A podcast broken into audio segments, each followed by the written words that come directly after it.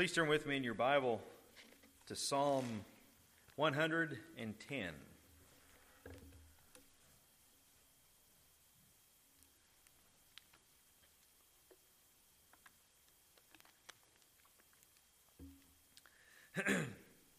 Psalm one ten is obviously a very well-known psalm, one that I'm sure that Uh, we are familiar with, though we may not know exactly. We're more probably more familiar with the contents of anything if we're not exactly familiar that it comes from Psalm one ten, and we'll see what I'm talking about in a moment. This is one of the, the most often quoted psalms, often quoted Old Testament passages in the New Testament. I mean, there are direct quotations from this psalm. There are allusions to this psalm all through the New Testament. And if you can jot these down, that's fine. If not, you can get them from me uh, later. But some direct quotes are Matthew chapter twenty-two, verses forty-three to forty-five. And that is also quoted in Luke. It's quoted in Mark. Acts chapter two, verses thirty-three to thirty-six. Hebrews chapter one, verse thirteen.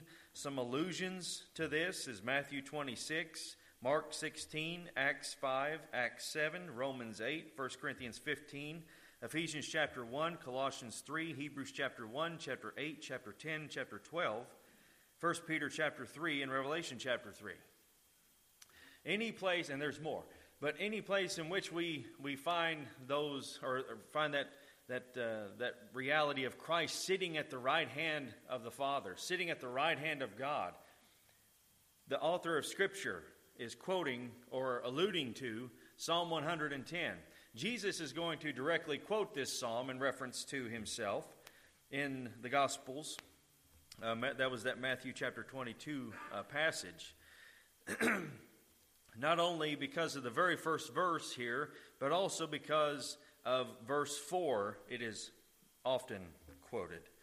I mean, this is also going to be the very passage that Peter, when he stands on the day of Pentecost and he begins preaching, this is his passage. This is exactly what he understood uh, this passage to refer to in reference to Christ himself. This is a passage that brings much comfort to all the people of God in every age. It is a passage that really gives us some marching orders. It is a passage that gives us the reality of the, the, the lordship of Christ and his, his ruling over the nations, the conquering king, him conquering in the end. Uh, this, this psalm gives us great hope, uh, as it did for all the people of God. No, no wonder it is often quoted as much as it is within the New Testament. We're going to go over this passage tonight. We're going to look at Psalm one ten in its entirety so that we can get a better grasp of what this is teaching, uh, to allow it to saturate our own hearts, to give us some boldness and give us some encouragement and strength to carry out what God has commanded us to do. So we are going to give our attention here to this psalm, and I pray for all of us that it will be a great encouragement and comfort and source of strength to our hearts as we see Christ enthroned in the heavens, ruling and reigning. If you would, please stand with me for the reading of God's Word. This is the inspired, inerrant, authoritative, infallible words of the living God. And let us hear the word of the living God. The Lord says to my Lord, sit at my right hand until I make your enemies a footstool for your feet. The Lord will stretch forth your strong scepter from Zion, saying, rule in the midst of your enemies. Your people will volunteer freely in the day of your power. In holy array from the womb of the dawn, your youth are to you as the dew. The Lord has sworn and will not change his mind. You are a priest forever, according to the order of Melchizedek. The Lord is at your right hand. He will shatter kings in the day of his wrath. He will judge among the nations. He will fill them with corpses. He will shatter the chief men over a broad country. He will drink from the brook by the wayside. Therefore, he will lift up his head. Let's pray together. Holy Father, we again come into your presence. And we give you praise and thanksgiving from our hearts for all that you are and all that you do. Father, let this psalm be a great source of joy for us. Let us rejoice in the contents of this psalm, and let it bring great comfort to our hearts and ease our minds, even in the midst of the things that go on in our individual lives or in the country and world as a, as a whole. Father, let us see the conquering King, our Lord Jesus Christ, throughout this psalm, and may he be exalted, and, and may the Spirit of God lift up our countenance unto you and give us peace. We love you. We give you all the praise and the honor. In Jesus' name we pray, and all of God's children said, amen. Please be seated. Really and truly, this psalm really has two parts to it, two oracles, two utterances, and it is primarily verses one and four, as these are the most often quoted uh, within the New Testament. The declarations that are made in these these two parts here really form the whole of this this psalm. This is a psalm of David. We don't know exactly when this was penned. Some think this is when David had conquered the Ammonites. Others think that this is uh, when David had conquered uh, Jerusalem, and he pens this psalm. There were a number of different interpretations of this psalm, but some of those failed to really capture the true nature of this psalm as a royal psalm, as a, as a messianic psalm. That the contents here are pointing to the Lord Jesus. This is how Christ understood this himself in reference to him. This is how the other writers of Scripture in the New Testament understood this psalm to be in reference to Christ. Now, this could very well be that David had a great victory either over the Ammonites, or he had a great victory over uh, the city of Jerusalem when he conquered it. And moved by the Holy Spirit of God, he not only is celebrating and rejoicing before the Lord, but in, in reference to that celebration and joy by the Spirit of God, he pens this psalm in reference to the conquering King, his Lord, conquering all his enemies in the in in the days to come.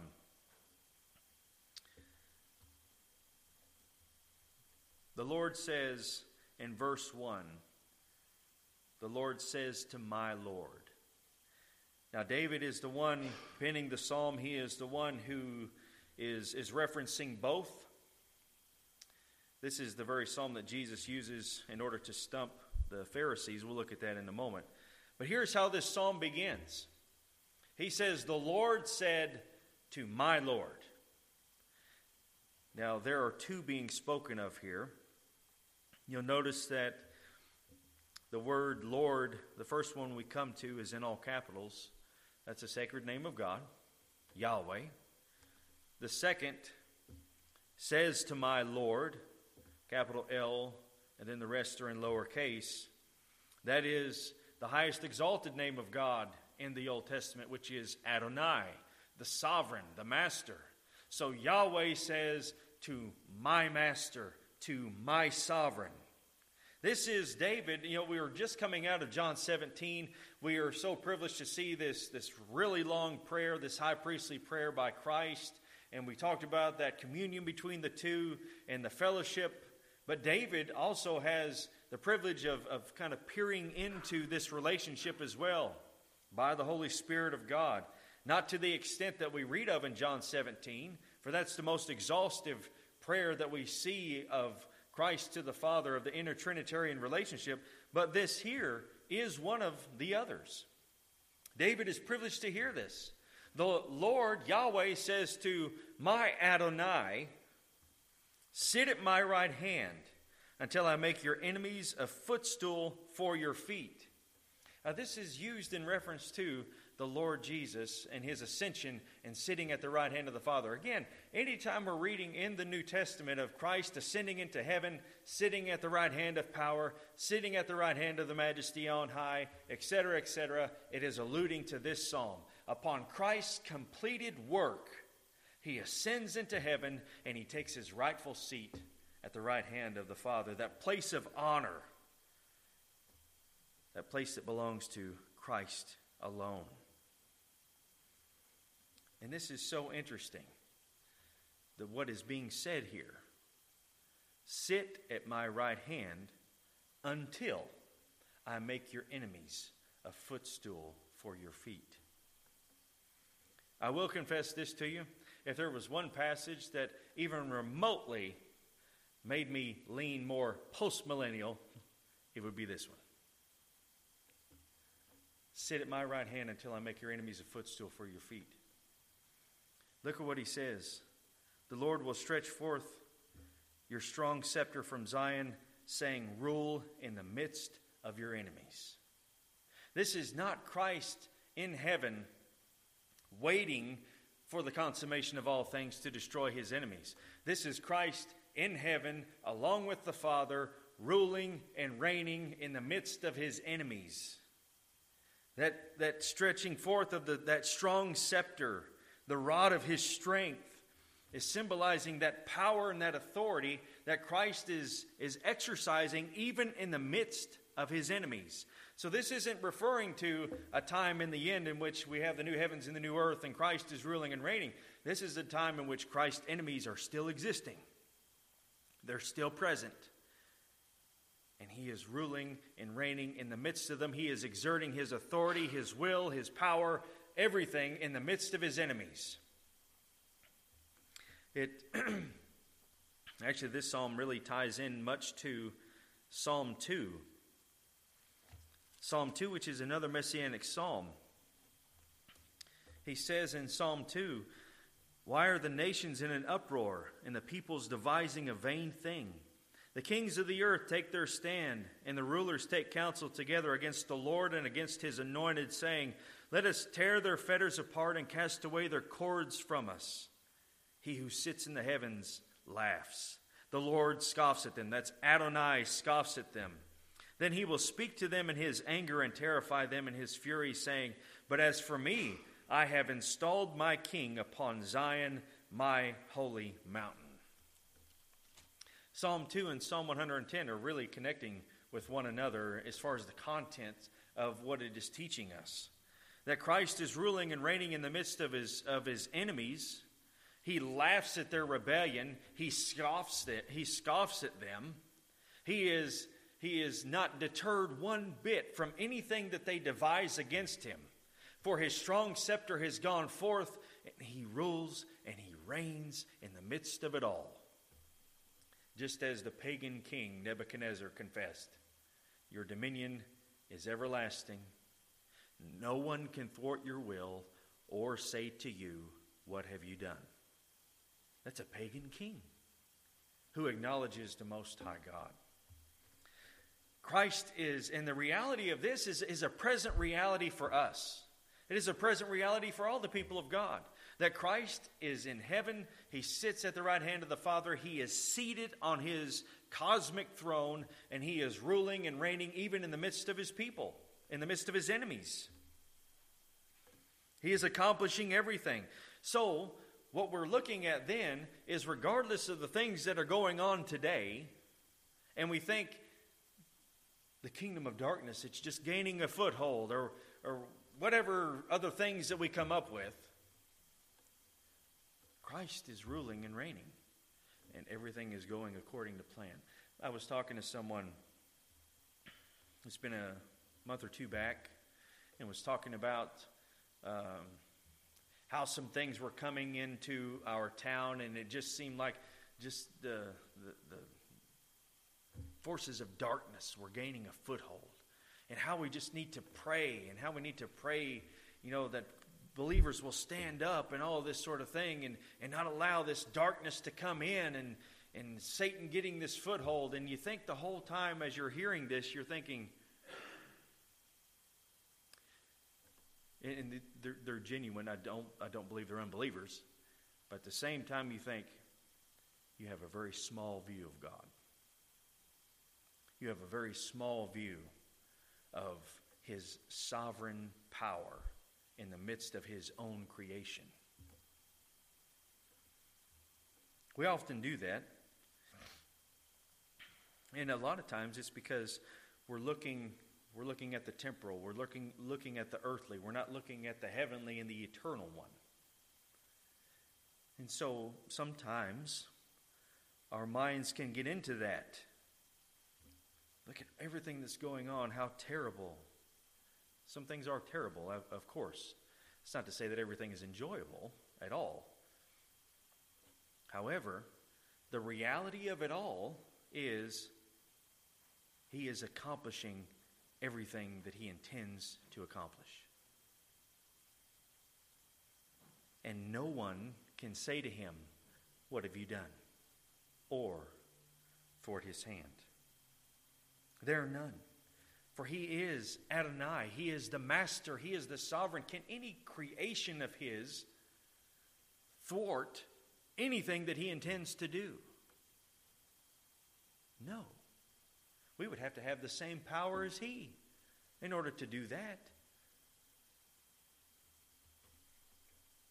There are, there are none that compares to him. And so, this ruling and reigning and making his enemies a footstool for his feet, this continual work of the Lord Jesus in the world is carrying on, and it has since he ascended into heaven, and it will continue until the consummation of all things. This is ruling and reigning in the midst of his enemies. So the enemies are present. This is the present age in which this is a reality. This is a reality that the people of God can take great comfort in. But not only are we looking at the fact of him ruling and reigning in the midst of his enemies, but we see how that power and authority is also being proclaimed and declared within the world. He says, "Your people will volunteer freely in the day of your power, in holy array from the womb of the dawn. Your youth are to you as the dew." Now, looking at that, it's like, what in the world does that mean?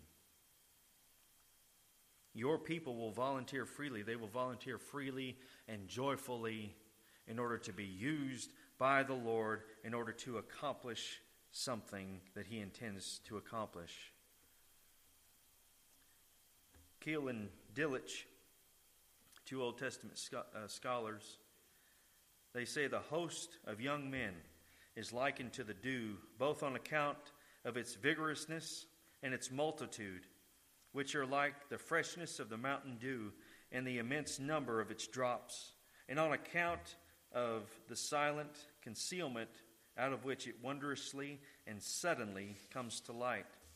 Spurgeon would say this, speaking of these who are like the dew, they are his people. And when his power is revealed, these hasten with cheerfulness to own his sway, appearing at the gospel call as it were spontaneously, just as the dew comes forth in the morning. As the Lord is exerting his power in the earth, his, his power and his authority, he is accomplishing all his will in the midst of his enemies, but at his call, all of his people are gathered. And all of his people are gathered freely and cheerfully in order to proclaim the power and the authority of their king. They appear as the dew. They appear innumerable. They appear, as it were, spontaneously, ready to proclaim the greatness of the God who called them in the midst of his enemies. For it is, it is often that it is through the church, that it is through the people of God that the authority of Christ is proclaimed, that it is known. As we see things happen in the world, we see things occurring, we, we look at that and we can absolutely say that this is the power of God that is bringing all this to pass, because we know that God is in control over all things.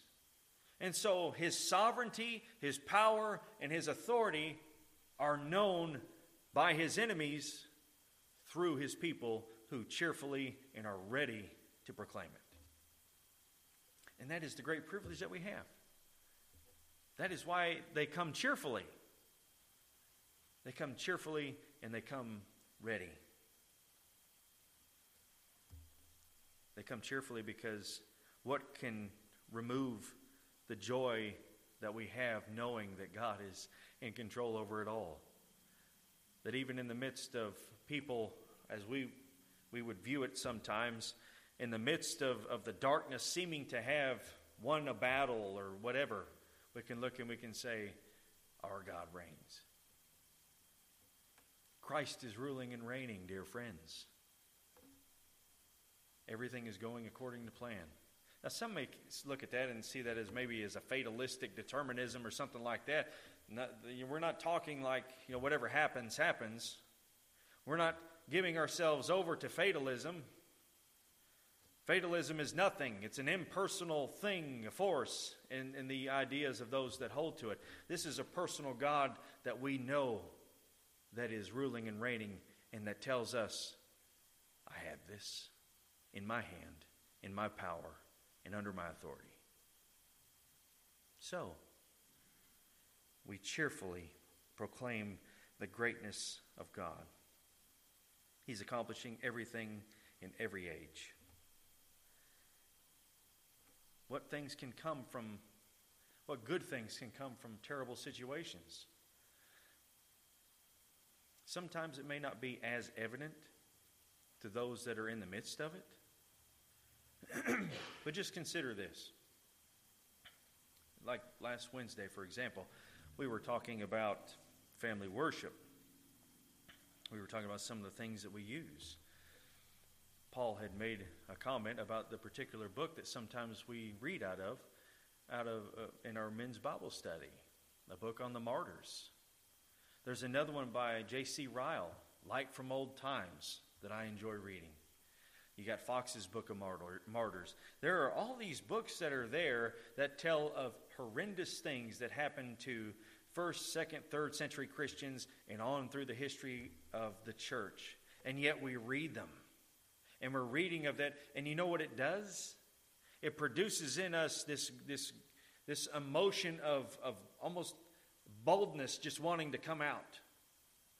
Like, how amazing that these folks did what they did by the grace of God working in them. That they stood against tyranny. They stood against, against the Caesars of their day, even giving their life, even standing against the queen or whoever it was that was persecuting the church. And they stood boldly and they proclaimed the name of the Lord. They didn't waver. You think of John Knox. I love John Knox, one of the Scottish reformers. Mary, Queen of Scots. I don't fear all the armadas of Europe, but I fear the prayers of John Knox. How, how, I mean, what do you say about that? And yet, many of these men, and those that came before them, who were giving us the scriptures as well, perished. They, they, they, they gave their life. And yet we look back on that and we're encouraged and we're strengthened.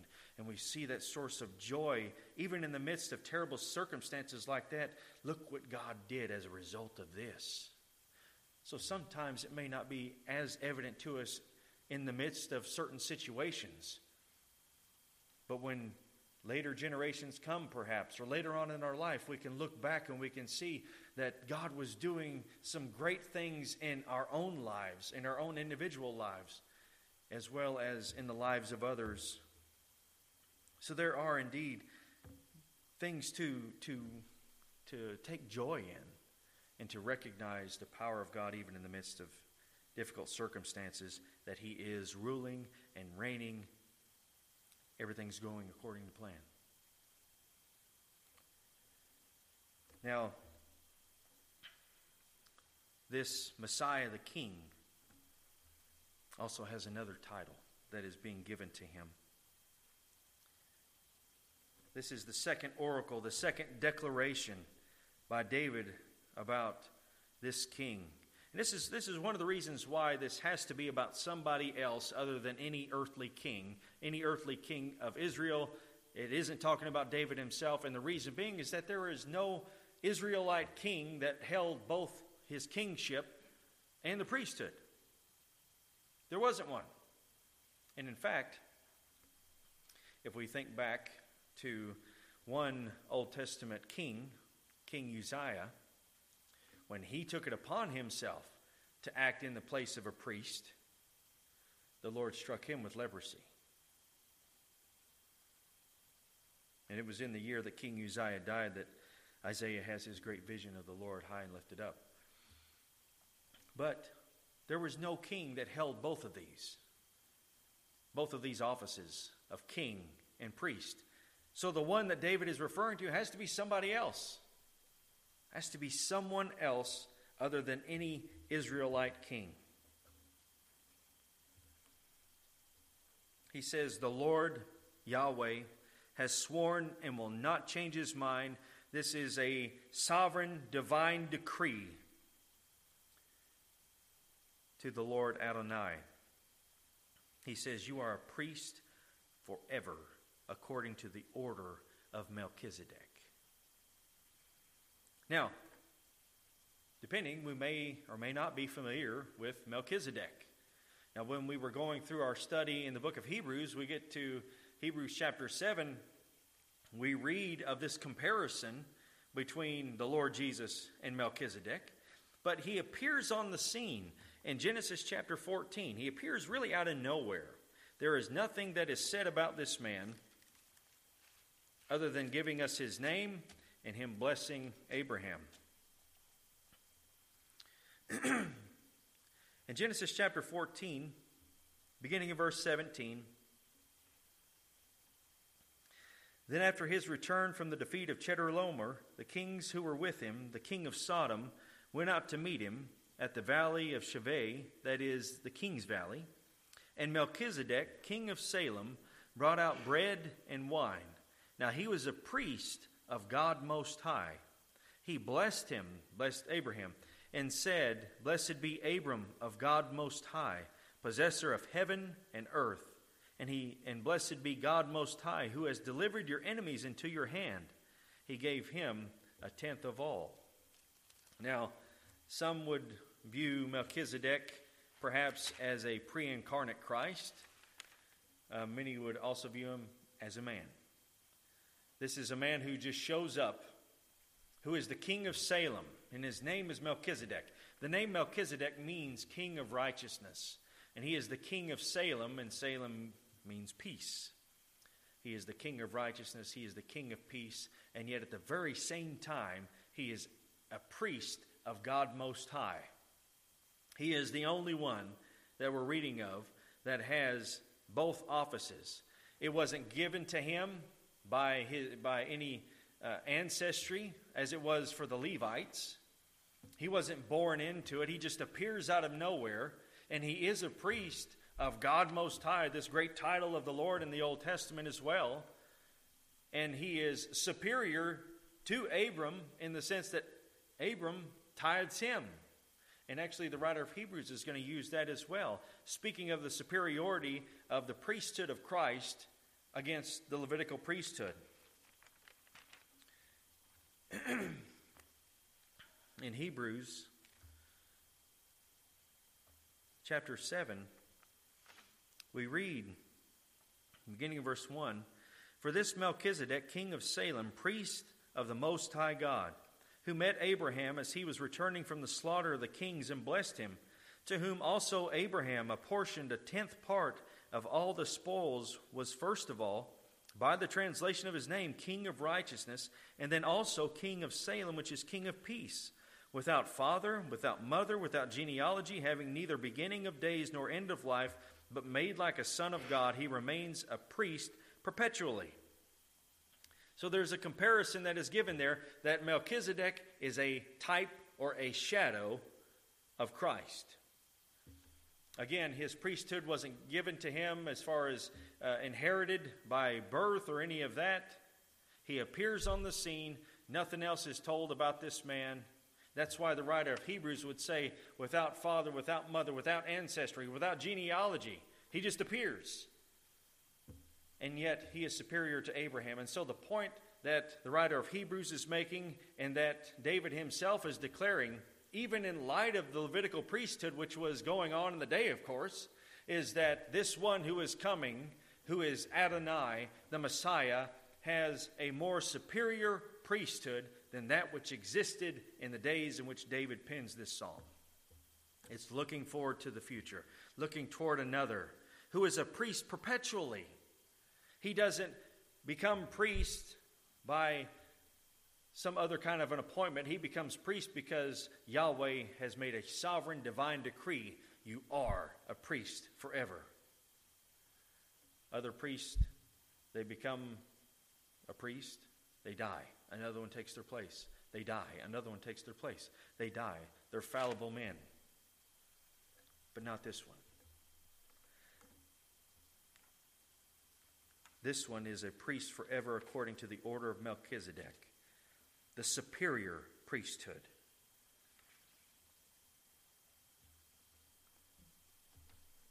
Because Christ holds this office perpetually, forever, then that in itself is, is the source of assurance for the people of God, that the one who has atoned for sin will never perish, he will never die, but he continually lives to make intercession for us, according to the writer of Hebrews. This is the sovereign King who is also the priest who lives forever to make intercession for his people. This is a divine figure that none else can compare to, because, again, no Israelite king ever held the offices of both king and priest. So it is pointing us to the reality of Christ being the greater priest, being the greater king. And he is the one who takes charge of his enemies. The Lord is at your right hand. He will shatter kings in the day of his wrath. Now remember, Yahweh says to Adonai, sit at my right hand until I make your enemies a footstool for your feet. And yet we read that Adonai is at Yahweh's right hand, taking part in this conquering of his enemies. He will shatter the kings in the day of his wrath. He will judge among the nations. He will fill them with corpses.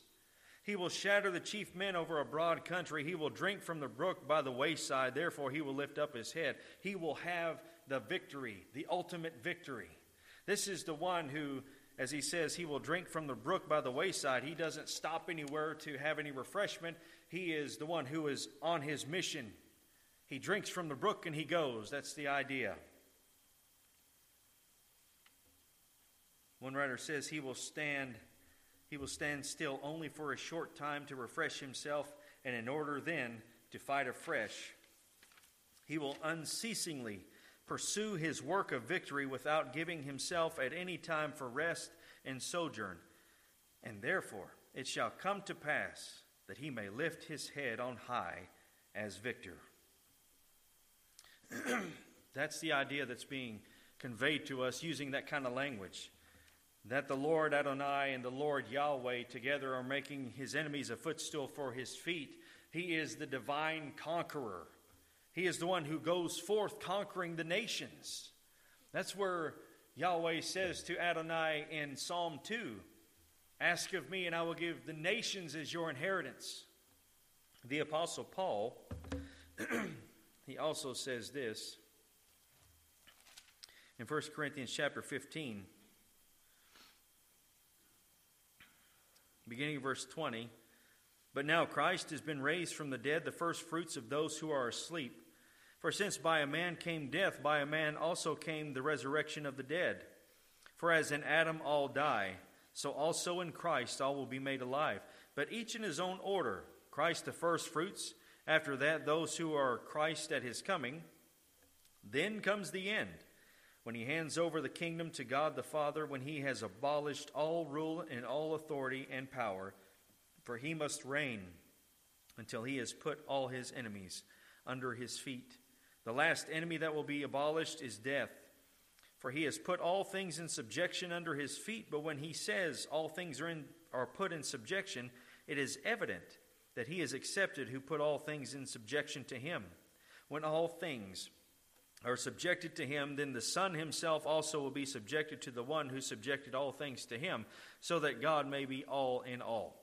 So the idea that Paul is saying there, that he is doing the very thing that he is saying in Psalm one ten, he is ruling and reigning, he is putting down all authority, all power, all rule, all his enemies being put under his feet. The last enemy is death. He conquers the nations. The world is in view here. He conquers it all. He does it swiftly. He does it with, without hindrance. Everything that the sovereign king intends to do, he does. That's why when you're looking in the book of Revelation and you're looking in Revelation chapter six and you see the, the appearance of the four horsemen and you see the first horse, the white horse, he has a bow and a crown.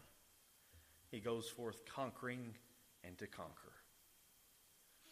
That's why when you're looking in the book of Revelation, which is apocalyptic literature, symbolism the rule, literalism the exception, many theologians would look at the one who is on the white horse as being Christ himself, conquering all the earth, conquering the nations. He's the one on the white horse who appears again in chapter nineteen of Revelation. He alone is the one who is overcome, as the book of Revelation makes clear even before that passage. He alone has conquered. He alone is overcome. And how did he do it?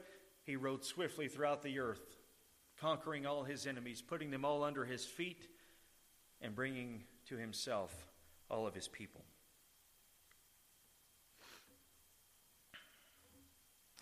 He rules over all. He has been made both, both Lord and Christ, as Peter says, the one who is ruling and reigning right now, the one who is putting his enemies under his feet right now. That's why this psalm was such a source of joy to the people of God. Even in the first century, that's why they're quoting from it all the all through the New Testament. The very passage we open with, being Philippians chapter two, every knee will bow, every tongue will confess that he is Lord. What's it alluding to? It's alluding to this psalm. He must reign until he has put all his enemies under his feet, until they are made a footstool for his feet. And his power and his authority, his sovereignty is made known among his enemies by his people, who joyfully declare the gospel of the King. How can we do it joyfully, though slander may come and everything else that accompanies that? Because we recognize the sovereign King rules and reigns, and that even in the midst of whatever it is that I endure in this life, is by the sovereign hand of the King, shaping me, molding me, helping me to understand the importance of who he is in light of everything else in life, that he is still the source of my joy and my peace, and therefore I can have hope and I can be cheerful as, as the gospel is being proclaimed. And the majesty of the King is being proclaimed.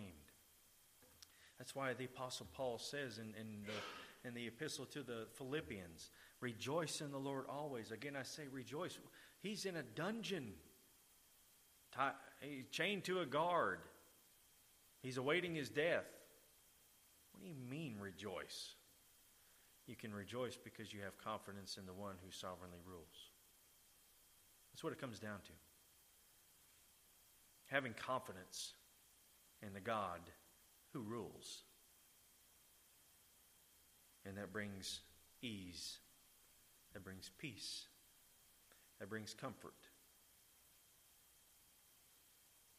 This is why this is this is why it is it is good to have a, a big God theology. To just see how grand that he really is. He's not a small God. He's not a God who, who can't do anything until his people pray. He's not a God who, who can't do anything in the midst of unbelief. If that were true, he could never accomplish anything from the beginning of time, because everybody started out in unbelief. This is a God who laughs at his enemies, a God who scoffs at them, Uh, God, in, in the, his appointed time when he rises up against them, that the psalmist says in Psalm seventy-three that sudden terrors fill their heart. And he casts them down to destruction. It may seem sometimes that darkness is overtaking, but that is not true whatsoever. And we know that's not true because God is seated. He's not pacing back and forth. Well, what am I going to do? He rules, he rules and he reigns in the midst of his enemies. And he is putting them down. As we speak, he is putting his enemies down. And so lift up your heads. Be, be encouraged. Have peace in your hearts, knowing that Christ is, is accomplishing all his good pleasure, and he accomplishes all his good pleasure through you and through me, through the proclamation of the gospel and the lives we live before the unbelieving. Being part of that, being part of declaring the glory of the immutable, unchangeable, glorious God, using mere creatures to do that? That's, that's beyond words to consider that. But it's true, though. God is using his church, using his people to proclaim his great name, to declare his sovereignty, his power. Let us indeed be encouraged by this psalm. Let us reflect upon it in the times in which we are downtrodden, in the times in which we've allowed certain things to overcome us, to go back to this and remember he's putting all his enemies under his feet, and all his enemies are the enemies of his people that cause harm. And that in itself is a great source of comfort and strength to us. Dear friends, remember, your God rules and reigns. Your God is accomplishing all his good pleasure. And your God is using you to make his name great in the earth. Let's pray together. Gracious God and our Father, thank you for this portion of your word. Thank you for the reality of this psalm, that it is a reality that that it, that is experienced even in the present time. You rule and you reign. No enemy of yours can hinder anything that you have intended to do. You sovereignly decree all things. We rest in that. We take great comfort in that. Oh, Father, help us to reflect upon these great truths, uh, to remember them, not to give ourselves over to fatalism, but to remember the sovereign God who, who is orchestrating all things, and to be confident in you.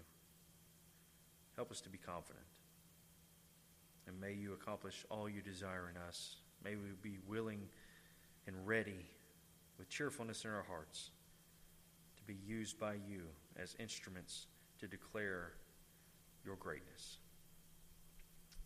To you be the praise, the glory, and the honor in all things. In Jesus' name we pray. Amen. Thank you for your attention. You are dismissed.